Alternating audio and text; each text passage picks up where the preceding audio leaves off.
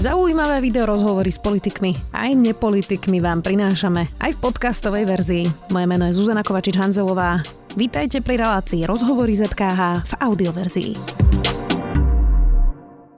V rádiu zvykneme počúvať hudbu, informácie, zábavu. Skúsme teraz spolu na chvíľu počúvať svoje vnútro. Všetci máme okolo seba ľudí, ktorí nám nejak pomohli. Poďte so mnou 10 sekúnd myslieť na človeka, ktorý pomohol vám.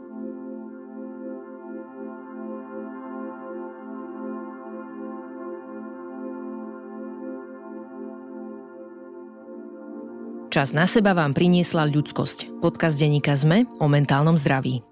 Až o 64 miliónov eur menej zaplatili v Lani nemocniciam súkromné poisťovne Dôvera a Unión zo zdravotnú starostlivosť svojich pacientov. Sumy paradoxne dopláca štátna všeobecná zdravotná poisťovňa, ktorá za jednotlivé operácie platí nemocniciam priemerne viac peňazí ako súkromné poisťovne. Ako je to možné? Prečo sme stále jediná krajina v Európskej únii, kde si poisťovne môžu vyplácať zisk? A kedy budeme mať funkčné DRG, o ktorom sa diskutuje už viac ako 10 rokov? V štúdiu sme už sedí Martin Kultan, šéf poisťovne Dôvera. Vítajte. Krásny deň. Ďakujeme veľmi pekne, že ste prišli. Pán Kultán, v roku 2021 Univerzitná nemocnica v Bratislave dostala v priemere za hospitalizáciu od Všeobecnej zdravotnej poistenia 3297 eur. Od vás, od dôvery, len 2653. Skúste mi vysvetliť, ako je to možné. Ono v poslednej dobe áno, rezonuje táto téma, že Všeobecná zdravotná poistenia zaplatila o 60 miliónov viac. Ako to vypočítali, tá metodika nie je známa, ale áno, tých 50 alebo 60 miliónov viac všeobecná zaplatila, ale ja sa pýtam, že prečo len tak, tak málo? Lebo za minulý rok dostala Všeobecná zdravotná poisťovňa od štátu 160 miliónov navyše.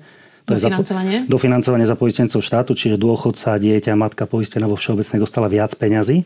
Takže úplne prirodzené a skôr sa treba pýtať, kde je tých zvyšných 100 miliónov eur, keď nedošli k nemocnici. Dobre, ale teraz toto je, že ako keby rovnako náročná pacientka sa porovnávala v univerzitnej nemocnice a vaša poisťovňa za ňu zaplatila menej za tú istú operáciu ako Všeobecná zdravotná. A ja sa pýtam, že ako je to možné? Je, je to možné tým, že Všeobecná zdravotná poisťovňa dostala viac peňazí za svojich poistencov. Ale pretože poisťovňa, ale pozor, poisťovňa si nevyberá, že koľko peňazí dostane. Ona si nemôže určiť. My nemôžeme určiť cenu poistky. Čiže keď štát dá jednej poisťovni viac peňazí, tak je úplne prirodzené, že musí viac zaplatiť za zdravotnú starostlivosť. Plus ten príklad je vybraný strašne účelovo, lebo keby sme povedali iný príklad, tak povieme, že milí východniari, dôvera zaplatila v univerzitnej nemocnici Louis Pastera v Košiciach viac ako všeobecka, tak dotovala potom dôvera všeobecku. Mohli by sme povedať príklad, že ja neviem, dôvera platí viac za kapitácie všeobecným lekárom ako všeobecná zdravotná poisťovňa, dotuje potom dôvera všeobecnú zdravotnú poisťovňu. Za mňa sú to úplne účelové veci, ale kľúčová vec je tá, že jednoducho všeobecná dostáva viac peňazí za to, že zle hospodári samozrejme.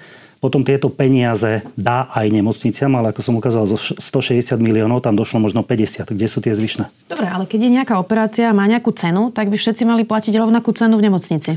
No nie je to úplne tak. Zoberte si, že napríklad dostaneme milión eur. My aj Všeobecná zdravotná poisťovňa. My úplne prirodzene chceme, aby za tých milión eur nám spravili 600 hospitalizácií. Všeobecne stačí, aby spravili 500. Čo je lepšie? Samozrejme potom tá cena všeobecnej za jedného pacienta je samozrejme vyššia, ale my sme pomohli tomu pacientovi. Áno, to bolo tak. Všeobecná dlhodobo platila a platí stále nemocnice nič nerobenie, kdežto dôvera dlhodobo ich motivuje, aby viac robili pacientov. výroky, že za nič nerobenie? No dáva čisté paušálne platby tak dáva paušál bez toho, aby motivovala, aby tie nemocnice niečo robili. My sa snažíme, robíme rôzne projekty, dávame časť úhrady na základe toho, koľko výkonov spravia, dávame nejaké motivačné veci za znižovanie čakačiek a podobne. Čiže áno, ten paušál motivuje nerobiť. Univerzitná nemocnica v Bratislave na, konci roka 2021 dosiahla stratu takmer 50 miliónov eur. Teraz zacitujem expertov, ktorí robili túto analýzu. Ak by súkromné zdravotné poisťovne platili za hospitalizáciu rovnako ako všeobecná zdravotná, strata by bola o 13 miliónov nižšia. Mm, tak nedoplácali by potom na to ľudia na tom dlhu, ktorý má Univerzitná nemocnica v Bratislave, alebo to chápem zle? Tam sú dve veci. Jedna je, že samozrejme je to nejaké účelovo vyťahnuté tvrdenia a prečo povedal, ťažko povedať, Čo je na tom účelové? Účelové je to, že musíme odrátať tie peniaze, ktoré dostane všeobecná navyše. Ak by sme dali toto nabok, tak neplatí žiadne z týchto tvrdení. Čiže áno, štátne nemocnice sa zadlžujú, je to jednoznačne tak, ale to není problém zdravotných poisťovní. Naša povinnosť je, aby sme za tie peniaze, ktoré máme, odliečili čo najviac pacientov nie aby sme odliečili čo najmenej. My musíme, my musíme sa snažiť, aby tých pacientov bolo odliečených čo najviac za peniaze, ktoré sú nám zverené, aby sme s nimi jednoducho hospodárili. A toto je, toto je typický príklad toho, že aj keby sme prerozdelili tie peniaze, no viac peniaz do zdravotníctva nepríde. Aj povedzme, že by sa stalo to, že dôvera zaplatí viac, všeobecná menej, všetci budú platiť rovnako, čo tým pomôžeme pacientovi? Nič. Proste peniazy v zdravotníctve bude úplne rovnako. Mm, tak to je otázka, potom sa dostaneme ešte k vyplácaniu zisku, hmm. ale tá univerzitná nemocnica v Bratislave by mala lepšie hospodárenie. To nevieme vôbec povedať, aké by mala hospodárenie. No, uh, viete uviesť aspoň príklad aspoň jednej krajiny v Európskej únii. Stačí mi naozaj jedna, kde zdravotná poisťovňa vyberá povinné odvody a vypláca si z toho dividendy. Aspoň jednu, naozaj to nemusí byť viac. Takto v, v Európe tieto modely nie sú bežné, sú mnoho bežnejšie vo svete počnúť, ja neviem, Izrael, Latinskou Amerikou, Spojenými štátmi, Singapurom a ďalšími. V Európskej únii nie je to typický model, pretože Európska únia išla z iných nejakých základov. My sme si na Slovensku tento model vybrali a som presvedčený, že on je správny, že zisk v zdravotníctve nemá byť niečo zakázané, naopak. Je to v zdravotníctve, čo by malo byť v úvozovkách zakázané, je strata a ten ziskový model nie je zlý. No ale sme jediná krajina v Európskej únii. Sme jediná krajina aj v Európskej únie, pretože neexistuje dve krajiny, ktoré by mali rovnaký systém. Ako nenájdete dve krajiny, ktoré majú rovnaký systém a my sme si zvolili takýto a ten je tu platný a preto fungujeme na základe jeho pravidel. Hmm, alebo aspoň jeden príklad, kde si napríklad zdravotné poisťovne financované z dania a odvodov za tieto peniaze najímajú agentov alebo obchodníkov, aby im získavali klientov. To je úplne bežná vec, že zdra... my si najímame dohodárov, že to, ten, kto získava klientov, to je zamestnanec na dohodu o vykonaní práce, najčastejšie. A toto je úplne bežná vec aj v iných krajinách. No, ukázalo sa napríklad, že aj vaša poisťovňa má agentov, ktorí za úplatok prepoistujú najchudobnejších, najzraniteľnejších ľudí v osadách. Takto, pokiaľ ide o osady, to je problém. A keď sa pozrieme čísla tohto roku, samozrejme ten problém je celkom viditeľný. Momentálne ako najväčší deň u nás, ale ten problém je vo Všeobecnej zdravotnej poisťovni. My nechceme. Ale máte ho aj vy. Takto, problém v osadách je ten, že jednoducho Samozrejme, my chceme ľudí z osad. To nie je tak, že by zdravotná poistenia nechcela ľudí z e, osad. Najhoršie je, a čo, voči čomu my dlhodobo bojujeme, aby sa premieniali hore-dole každý rok. My nechceme týchto poistencov stratiť, ale nechceme ani na tejto skupine, skupine rásť. A samozrejme, ten problém tu bol, ten problém treba riešiť, ale žiaľ, teraz vzhľadom na aktivity Všeobecnej zdravotnej poisťovne, tak riešiť sa asi len tak ľahko nedá. Tak vy by ste to mohli zakázať svojim ľuďom, ktorí máte na dohody, nie? My, my to majú zakázané. Respektíve za takúto prihlášku u nás nedostávajú odmenu. Čiže tí ľudia, ktorí sú vyplácaní na základe dohody, tak za túto prihlášku odmenu nedostávajú. No ale tak potom je problém, lebo deje sa to aj u vás. Máte pravdu, že teraz to e, vystrelilo vo všeobecké, ale deje sa to aj u vás, tak evidentne posledné, takéto opatrenia... Posledné dlhé roky, čo si pamätám, tak u nás tento problém nie je. V minulosti, napríklad keď sa pozrieme do ďalšej minulosti, áno, v minulosti bol. V minulosti sme museli aj my riešiť tieto opatrenia, ale posledné roky pokiaľ ide o dôveru, tak tento problém nie je. Ešte stále sa ťaha 13 rokov stará transakcia. Keď ste z poisťovne vytiahli 400 miliónov eur, viem, že budete oponovať, pretože ľudia z Penty nemajú radi, keď to takto e, nazývame, ale my novinári musíme hovoriť aj fakty. Pri zlúčení poisťovní nacenili ste svoj poistný kmeň, teda všetkých tých poistencov a vďaka tomu naceneniu na 465 miliónov eur ste boli schopní vyplatiť si z poisťovne peniaze pre akcionárov. Tam sa vlastne zlučovala poisťovňa dôvera s poisťovňou e, Apollo a teda podľa tých analýz by mal mať poistný kmeň pred fúziou hodnotu len 10 miliónov eur. No, e, tak e, vyšetruje to ponovom policia. Úrad pre dohľad hovorí, že je možné, že by sa táto transakcia dala spätne ešte zvrátiť, ak by policia povedala, že teda takto to nemalo byť. Um, čo s tým bude? Takto. Transakcia sa zvrátiť nedá. Tá transakcia zbehla. Dôvera a Apollo sa spojili a spojili sa na základe ale vtedy platných zákonov dodržalo sa všetko. Ja neviem, skáďala informácia, že ten poistný kmen mal hodnotu ja neviem, 10, 10 miliónov eur. Tak to úrad pre dohľad je doslova posadnutý dôverou a pentou, čiže, čiže nerieši reálne problémy, ale venuje sa takmer výlučne dôvere, transakcií než tam bola pani Blahová. E, hovorili viacerí, že ste nadhodnotili ten poistný kmeň. Že tak nebol tak vysoký a vďaka tomu si akcionári mohli vytiahnuť peniaze My máme všetky znalecké posudky, máme všetky uh, analýzy, ktoré potvrdzujú, že ten poistný kmeň bol nacenený správne a účtovaný správne. Druhá vec, a ja som sa s tým stretol, že poistný kmeň by mal byť v úvodzovkách ocenený podľa provízie za získanie poistenca ale to je úplný nezmysel. To by sme museli povedať potom, že hodnota budovy má byť ocenená v hodnote provízie e, realitného makléra. Hej, to je nezmysel. Ten poistný kmeň je nacenený správne, on tak musel byť nacenený. Hej, my do toho nezasahujeme, my máme na to znalecký posudok a čo dostaneme, to sme museli zaučtovať. Čiže za mňa je toto opäť len nejaké odvádzanie pozornosti od, od reálnych problémov. Pani Blahová hovorí, že ten poistný kmeň vám vôbec nepatrí, že toto je zlá interpretácia. Na to hovoríte čo? Takto poistný kmeň patrí zdravotnej poistenie. Dokonca v zákone je napísané, že poistný kmeň je súbor potvrdených prihlášok na zdravotné poistenie, čiže o tom nie je pochyb, že patrí. Pani Blahová skôr vraví, že odvody sú verejnými zdrojmi. Ak by sme zmenili alebo reformovali systém a spravili ho na nejaké iný, tak by to mohlo platiť, ale súčasný stav je taký, že zdravotná poisťovňa účtuje od poistnom kmeni má. Keď sa dnes pozriete na stránku ministerstva financí, tam to je napísané čierne na bielom. Všetky zdravotné poistenia, nielen dôvera, majú tie odvody na svojich účtovných výkazoch, čiže oni účtujú, vymáhajú to poistné, postupujú pohľadávky, čiže tieto, tieto tvrdenia považujem za, za úplne zavazajúce. No a úrad pre dohľad hovorí aj to, že ste v strate, ale len preto, že naďalej nadhodnocujete vlastné imanie, že ste vlastne ešte neopravili to prvotné ocenenie poistného kmeňa po spojení dôvery s Apolom v roku 2009 a k decembru 2022 ho máte vo výške 484 miliónov, pričom úrad pre dohľad má k dispozícii posudok znalca, ktorý hovorí, že táto suma má byť len 26 miliónov eur. Tak vyzerá, že ten e, problém, alebo teda vy ho nenazývate problém, ale niekomu sa môže zdať, že by to bol problém. Trvá už od 2009 a na základe toho účtovne ste v strate, hoci by ste mali byť v zisku. Takto, keď sme účtovne v zisku, tak je zle, že sme v zisku. Keď sme účtovne v strate, tak je zle, že sme v strate. Ale nie, ono, tento poistný kmeň, on nemá hodnotu u nás teraz 480 miliónov, ale má hodnotu nejakých 120 alebo 150 miliónov eur. To je dnes reálna hodnota toho poistného kmeňa. A v účtovnice neplatí nejaké, že keby, ak by, ako, hej, to je ako v športe, že koľko skončil zápas 1-1, ale keby, ak by, tak by mohol skončiť ináč. Hej.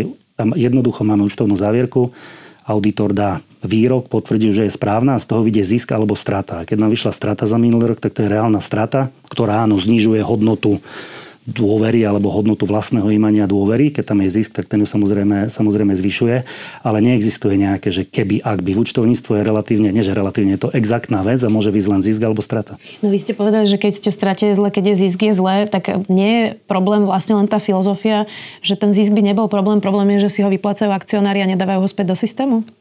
Takto v prípade Penty určite neplatí, že ho nedávajú späť do systému. Stačí sa pozrieť na, áno, tých 400-500 miliónov eur, o ktorých sa bavíme, bolo vyplatených z dôvery za tých napríklad 20 rokov podnikania Penty v zdravotníctve ako zisk. Ale pozrime sa, čo za to Penta spravila. Máme tu nemocnicu Bory, máme nemocnicu v Michalovciach, máme ďalšie investície, ale to, čo priniesla dôvera. Máme to tu recept. asi aj bez 500 miliónov eur pre akcionárov, nie? Prečo? Lebo zveľaďujete svoje podnikanie. Tak to áno, ale keď si potom, keby si potom niekto nemohol, ja neviem, vyberať zisk z niečoho, tak na čo by zveľaďoval také podnikanie? Také podnikanie potom nefunguje nikde, nikde vo svete, ale keď sa na to pozrieme, určite je správne, aby v zdravotníctve bol zisk. A ono to nie je tak, že zisk nie je. Každé jedno euro, ktoré dáme do zdravotníctva, skončí v zisku buď v zisku poisťovní, áno, alebo nie. Sú krajiny, ktoré majú zakázaný zisk, buď v zisku, ja neviem, farmafiriem, v zisku lekárov, v zisku štátu vo forme danie odvodov. Čiže to neexistuje, že ten zisk nie. Ten zisk je vždy a otázka je len, že komu ho dovolíme. A áno, tie Ako? poisťovne sú taký najväčší, najväčší terč tohto. Máte pocit, že neprávom? Ja som presvedčený, že neprávom, pretože ak by sme boli kritizovaní za to, že by dôvera niečo nespravila. Ak by pri spomínanej transakcii sme, boli, sme spravili to, že dôvera skrachuje, nechá tu za sebou dlhy, eh, alebo hospodári podobne ako štátna poisťovňa, že v kuse musia to by dolievať. To už by nebolo transakcia. Áno, áno, áno ale to, to, to sa deje. Tak vtedy by som chápal, že tá kritika by bola oprávnená. Ale keď sa pozriete na to, tak dôvera funguje. Nespravili sme žiadnu, nie že škodu, ale sme vylepšovali ten systém. Tak ja si myslím, že toto bolo úplne morálne správne. Morálne správne vyplatiť si pol miliardy zo zdravotných odvodov? Investovať ich do zdravotníctva a zlepšovať systém na Slovensku. Ale to my nevieme, koľko z tej pol miliardy akcionári investovali naspäť. Tak vidíte sami, že investovali. Nie, nie, nevidím. Vidíte napríklad nemocnicu na Boroch. Vidíte nemocnicu v Michalovciach, ktorá bola postavená ako jediná. Poviem to trošku ináč. Všeobecná zdravotná bola dlhodobo v strate. Hej? Bola dlhodobo v strate. Čo keby bola ona v zisku? Každý rok mohla to 1-2% ušetriť na neefektivite zdravotnej starostlivosti. Tej neefektivity je dosť. Keby to spravila a každý rok vyplatila zisk štátu, sme tu kľudne mohli mať postavené Rásochy, Martina, ešte ďalšiu peknú fakultnú nemocnicu. Prečo sa to neudialo? Zisk nie je problém. Jasne. Problém je strata. Dobre, separátny problém je všeobecná zdravotná. Ja sa teraz pýtam na dôveru. Mm. Keď budete riaditeľom všeobecnej zdravotnej, môžeme sa rozprávať o tom. Ono sa to javí tak, že tento neporiadok, tá nesystémovosť dlhodobo v zdravotníctve, ale aj to, že napríklad chýba DRG, a že štát nikdy nebol nejaký silný regulátor, že to všetko vlastne nahráva odlivu peňazí zo systému do súkromných rúk. Nemám pravdu? Tak pokiaľ ide o nás, tak nám by DRG brutálne vyhovovalo. A problém, prečo nie je na Slovensku, ono DRG máme na Slovensku, len máme ho zlé. Tak ako isté železnice máme, ale boh vie, aké nie sú. A, a nám to nevyhovuje. My by sme strašne radi keby boli, keby to bolo normálne DRG. A prečo nefunguje? No pretože pod kuratelo si ho zobral štát. Najprv úrad pre dohľad, teraz ministerstvo zdravotníctva. Som presvedčený, že keby to bolo ako napríklad v Nemecku, kde DRG spravujú poisťovne a nemocnice, tak ten systém máme o mnoho lepší. Ale chcel si to zobrať štát, ten nevie dobre regulovať, jednoducho nevie a DRG preto nefunguje dobre. Inak pôvodne, než nám vznikli tieto témy, o ktorých sa rozprávame a ktoré sme rozoberali, som vás zavolala, pretože vy žalujete štát kvôli vakcíne na HPV. Štát vlastne rozhodol, že to bude hradiť všetkým deťom v tom 13. a 14. roku, ale vlastne vám nedoplatil rozdiel? Toto je ten problém? Takto tie liekové žaloby tá HPV vakcína je len taká najmenšia zložka z nich. Ono dlhodobo štát porušoval legislatívu ohľadom cien liekov. Jednoducho dával platiť viac za lieky, ako podľa zákona mal. A toto je v prípade HPV.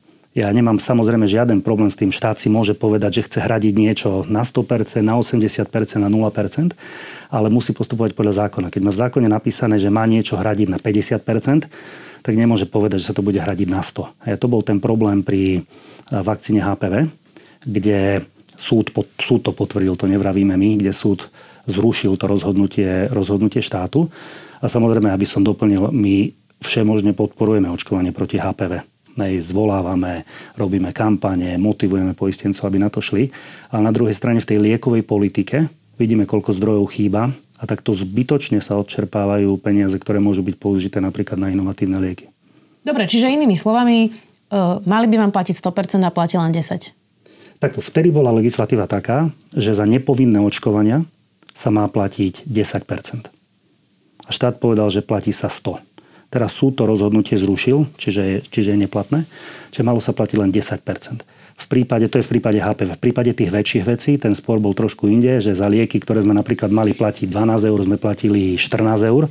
A samozrejme bolo to nesprávne. Tam vznikli tie obrovské rozdiely v desiatkách miliónov. Inak čisto filozoficky, keď hovoríme už o tej HPV vakcíne, veď predsa vám dlhodobo šetrí náklady vakcína v poisťovne, pretože neskôr potom nemusíte liečiť vážne jasne, stavy, nie? Jasne. No my veríme, preto robíme všetky tie aktivity. Preto dávame do toho mnoho viac peňazí, ktoré zo zákona máme robiť, pretože Samozrejme, ono sa to neukáže hneď. Keď sa podá vakcína dnes, ja neviem, 10-ročnému dieťaťu, tak očakávam, že ten efekt bude o 40 rokov. Hej? Čiže toho sa už ja nedožijem v, v poisťovni. Ale v poisťovni. Ale som presvedčený, že áno, že jednoznačne očkovanie a prevencia je potrebná a dávame na ňu príliš málo. Nie je to inak úplne lacná vakcína, pritom by to mohlo zachrániť mnoho životov aj starším ľuďom ako tým 13-14 ročným e, deťom. E, mnohé ženy aj v mojom okolí si to v dospelosti platia e, sami teda tie, ktoré majú peniaze. Potom sú tu ešte skupiny ľudí, ktoré prosto nie. nemajú, neviem koľko, 170 eur stojí vakcína, alebo tak nejak to vychádza vlastne tie viaceré nie, nie, dávky. Nie je to lacná vec. Áno. Nemalo by to okno na očkovanie byť dlhšie ako jeden rok? Malo by byť dlhšie. My napríklad sa teraz bavíme, že by malo byť napríklad od 9 do 14 alebo 15 rokov. Na druhej strane zase nie je dobre povedať, že plne hradené to bude vždy, pretože my potrebujeme donútiť tých rodičov, aby dali tie svoje deti zaočkovať, aby, aby to nenechávali na neskôr, lebo ten účinok potom vo vyššom veku je nižší. Čiže plne hradené by to malo byť v, samozrejme v širšom okne, napríklad tom 5-ročnom, kde už určite si vie každý nájsť čas a dať tie svoje deti zaočkovať. Už keď sme pri tých liekoch, mm, máme na stole predbežné opatrenie pri malej editke, ktorá mala dostať teda veľmi drahý liek za 2 milióny eur od Všeobecnej zdravotnej poisťovne. Ako veľmi to komplikuje ten systém, pretože napríklad Radoslav Procházka, ústavný právnik, bol v tomto štúdiu a hovoril, že on predpokladá, že to naopak spôsobí, že poisťovne radšej nezaplatia nikomu takéto lieky, pretože ten rozsudok vlastne hovorí o diskriminácii, že ak to zaplatíte jednému, musíte to zaplatiť všetkým. Toto bude ten efekt? V tomto sa prikláňam na stranu pána Procházku, ale ten problém je ešte inde, že na Slovensku rozhoduje štát o tom, že ktoré lieky sú a ktoré lieky nie sú hradené zo zdravotného poistenia. To je správne. Štát má povedať áno, nie. Len čo sa deje dlhodobo na Slovensku? Na strašne veľkú kategóriu liekov štát povie, že možno pretože nechce povedať ľuďom, že nechcem dať peniaze do zdravotníctva, tak to necháva na všelijaké výnimkové režimy. A tieto výnimkové režimy sú zlé, my ako poistenie nechceme. My chceme mať jasne povedané, bude hradené alebo nebude. Vždy bude niečo nehradené. V každej krajine na svete neexistuje žiadna krajina, ktorá by mala hradené všetko. Ale tu ten výnimkový režim za mňa sa stal takým klamaním politikov voči ľuďom, že nebojte sa, však všetko môžete žiadať o výnimku. A a navyše tie zdroje na to nie sú. My teraz máme aj limit, koľko môžeme minúť na, na výnimky. Tie limity sú takmer vyčerpané pre tento rok. Čiže jediné a to riešenie... ešte len maj. A to ešte len maj, len je pravda, že keď napríklad pacient začal brať liek minulý rok, on pokračuje v, s tým braním toho lieku aj celý ďalší rok. Ale Jediné riešenie tohto, ak chceme sa vôbec priblížiť k vyspelejším krajinám a v Európe patríme medzi ozaj tie najzaostalejšie z pohľadu dostupnosti k liekov, je dať viac peňazí do toho. Tam iná cesta žiaľ, žiaľ nie je pri liekoch. Mm. No, čiže je to falošná nádej, výnimkový systém na Slovensku? Výnimkový systém je úplne falošná nádej a on nie, že pomáha pacientom, on skôr škodí pacientom. Ako ono samozrejme, máme tam mechanizmy. My od roku 2017 máme zverejnené kritéria, ako rozhodujeme o výnimkách.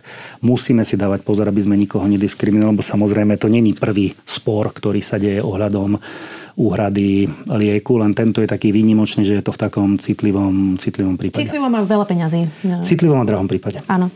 E, vyzerá, že rásochy budú nemožným projektom. Najnovšie sa nikto neprihlásil ani na stavu Martinskej nemocnice. Z vášho pohľadu, niekoho, kto je manažerom v zdravotníctve, hoci teda v poisťovniach, bude plán obnovy pre nové nemocnice, štátne nemocnice fiasko? No, ono sa ukazuje, že už je. A skôr smutné je to, že ten plán obnovy, my na ňo čakáme ako na úplné spasenie. Že zrazu do slovenského zdravotníctva prišiel plán obnovy, ktorým zadlžujeme budúce generácie, ale dobre. Ale keď sa na to pozrieme z toho finančného pohľadu, hej, keby sme sa porovnali s bratmi Čechmi, tak oni dávajú oproti na slovenskú veľkosť do zdravotníctva 2,2 miliardy viac ročne. My tu riešime plán obnovy vo výške 900 alebo miliardu na 5 rokov alebo koľko, čiže ten plán obnovy slovenské zdravotníctvo nespasí. Ako je to pozitívna vec, keby sa dali využiť tie peniaze rozumne, čo vidíme, že v prípade Rásoha Martina je úplne nereálne, aby sa využili, aby sa využili rozumne. Takže pozrime sa na to, kde je ten problém a ten je není v jednom pláne obnovy, ale v tom úplne dlhodobom zanedbanom financovaní. Mám pre vás ešte jednu otázku úplne mimo zdravotníctva, ale zostanem v Pente. Neviem, či ste videli rozhovor vášho kolegu z Penty Martina Danka. On dal rozhovor tento týždeň pre denník Štandard a rozprával tam o tom, že u nás aj cez firmy a korporácie sa pretláča dúhová inkluzívna politika, politika voukizmu k tlaku aj na ekologickejšie firmy. Máte podobne ako pán Danko pocit, že woke kultúra sa u nás presadzuje najmä plazivým tlakom anglosaských korporácií? Toto je parafráza pána Danka. Nečítal som ten rozhovor, takže, takže neviem, čo vravel. Sú, sú, sú to samozrejme jeho, jeho legitimné názory, ale keď poviem za seba, za dôveru, tak nie, akože najdôležitejšie v tomto je zdravý rozum a slušnosť. Ste za inklúziu, teraz včera bol dokonca deň proti, boja proti homofóbii, tak toto naznačoval ako keby, že sa pretlačujú nejaké kvóty a inklúzia. Ako sa vy k tomu staviate? Takto, ja som určite za nediskrimináciu nikoho. Ja som určite za slušné a pokojné riešenie všetkých takýchto konfliktov, ktoré môžu vzniknúť a myslím si, že tak to má byť. Mm, keby som sa oblúkom vrátila ešte späť k poisťovni dôvera štátu, viackrát tu manažeri Penty v tomto štúdiu posledné 3 roky, čo bola táto vláda, opakovali, že je proti Pente že to je citeľné pre vás, že vlastne táto vláda brojí proti Pente. Tak oni sa tým ani nejako zásadne netaja, zase povedzme si úprimne a zároveň sa ani netajili tým, že chcú len jednu štátnu mhm. poisťovňu. Mm. Tak vy teraz čakáte na voľby a dúfate, že sa zmení vláda, ktorá bude privetivejšia k Pente? Tak to ja nechcem štátu, ktorá, vládu, ktorá bude privetivejšia k Pente. Ja chcem normálne fungovanie sektora, pretože je pravda, že to, čo sa dialo za posledné tri alebo koľko roky v zdravotníctve, tak si budeme pamätať do budúcna ako doslova do písmena stratené roky. Je pravda, že ten štát sa tomu venuje. Nedávno vyšla správa úradu pre dohľad.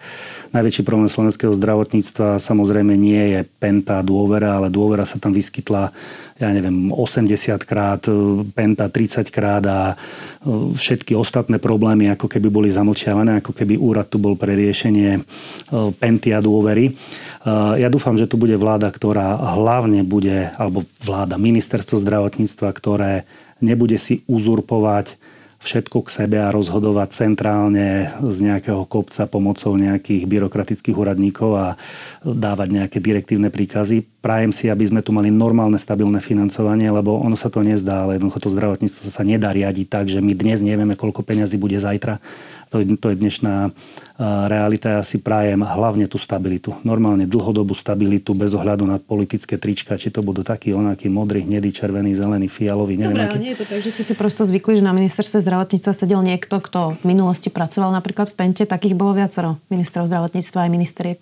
Tak to Určite sme si nezvykli na to a neviem, asi naražete na pána Čisláka alebo pani Zvolensku, pani, pani Zvolensku aj pán Čislák pracoval neviem, v niektorej z nemocníc, ako bežný zamestnanec pani Zvolenska pracovala zrovna v tom čase, keď som ja nebol v dôvere v dôvere. Ale ukážte jednu vec, kde by, kde by títo išli nejak, že by po ruke pente. Hej. Aha, tak napríklad tie dividendy, tých 400 miliónov, to bolo myslím za pani Zvolenskej dividendy? To vyplatenie? Tak to, to, vyplatenie sa dialo viac rokov. Áno. A myslím, dialo... že tam bola vtedy pani Zvolenská, ale, ale s, tým nemá nič ministerstvo ani vláda. Ako pokiaľ ide o o zisk, tak s tým samozrejme vláda nemá nič, to je rozhodnutie akcionárov. No, dobre, tak teraz sa tu rozprávame o nejakej atmosfére a nálade. E, tak Penta má nejakú povesť. Má nejakú povesť aj v zdravotníctve, aj v tomto štáte, má za sebou aj veľké kauzy. Mm, tak ako vám komplikuje ako manažerovi dôvery, ktorý chce aj nejaké legitímne témy komunikovať a má určite aj nejaké legitímne e, body, ktoré vlastne by zlepšili systém. Ako vám komplikuje prácu to, že prosto vám nikto neverí, pretože Penta napáchala v tomto štáte aj naozaj veľké škody? Takto, čo sa týka partnerov a ľudí, s ktorým dlhodobo spolupracujeme, tak samozrejme tí vidia, že dôvera je seriózna firma, ktorá tu je dlhodobá, ktorá to myslí dobre a všetci nasi partneri majú v nás dôveru, tak ako máme my v nich a tam nám to nekomplikuje. Kde nám komplikuje tá povesť Penty sú veci, ktoré sa týkajú štátu. Áno, tam jednoducho namiesto robenia normálnych a dobrých vecí, tak my musíme neustále bojovať, dookola vysvetľovať a stále sa rieši e, transakcia, poistný kmeň, niečo podobné. Čo, áno, z toho nebude mať slovenský pacient, nielen poistenie z dôvery, ale nikto v slovenskom zdravotníctve nikdy nič. Len je to taká krásna zastupná téma, ktorá potom plní titulky médií a žiaľ áno, toto stiažuje tú bežnú prácu. Ale vy sa čudujete? Áno, áno čudujem sa. Z toho, z toho, môjho pohľadu sa, z toho môjho pohľadu sa čudujem, že keď sú niektoré veci, ktoré jednoducho je potrebné vyšetriť, nech sa vyšetria, na to máme iné orgány, ale oni sa potom pertraktujú, prepierajú v médiách, kdekoľvek a jednoducho, jednoducho no, nepomáha to tej situácii, nepomáha to vôbec e, slovenskému zdravotníctvu. Ďakujem, že ste prišli a vysvetlili svoj pohľad. Martin Kultan, šéf poistenia Dôvera. Vďaka. Vďaka, krásny deň. Počúvali ste podcastovú verziu relácie Rozhovory ZKH. Už tradične nás nájdete na streamovacích službách, vo vašich domácich asistentoch, na Sme.sk, v sekcii Sme video a samozrejme aj na našom YouTube kanáli Denníka Sme. Ďakujeme. V rádiu zvykneme počúvať hudbu, informácie, zábavu. Skúsme teraz spolu na chvíľu počúvať svoje vnútro. Všetci máme okolo seba ľudí, ktorí nám nejak pomohli. Poďte so mnou 10 sekúnd myslieť na človeka, ktorý pomohol vám.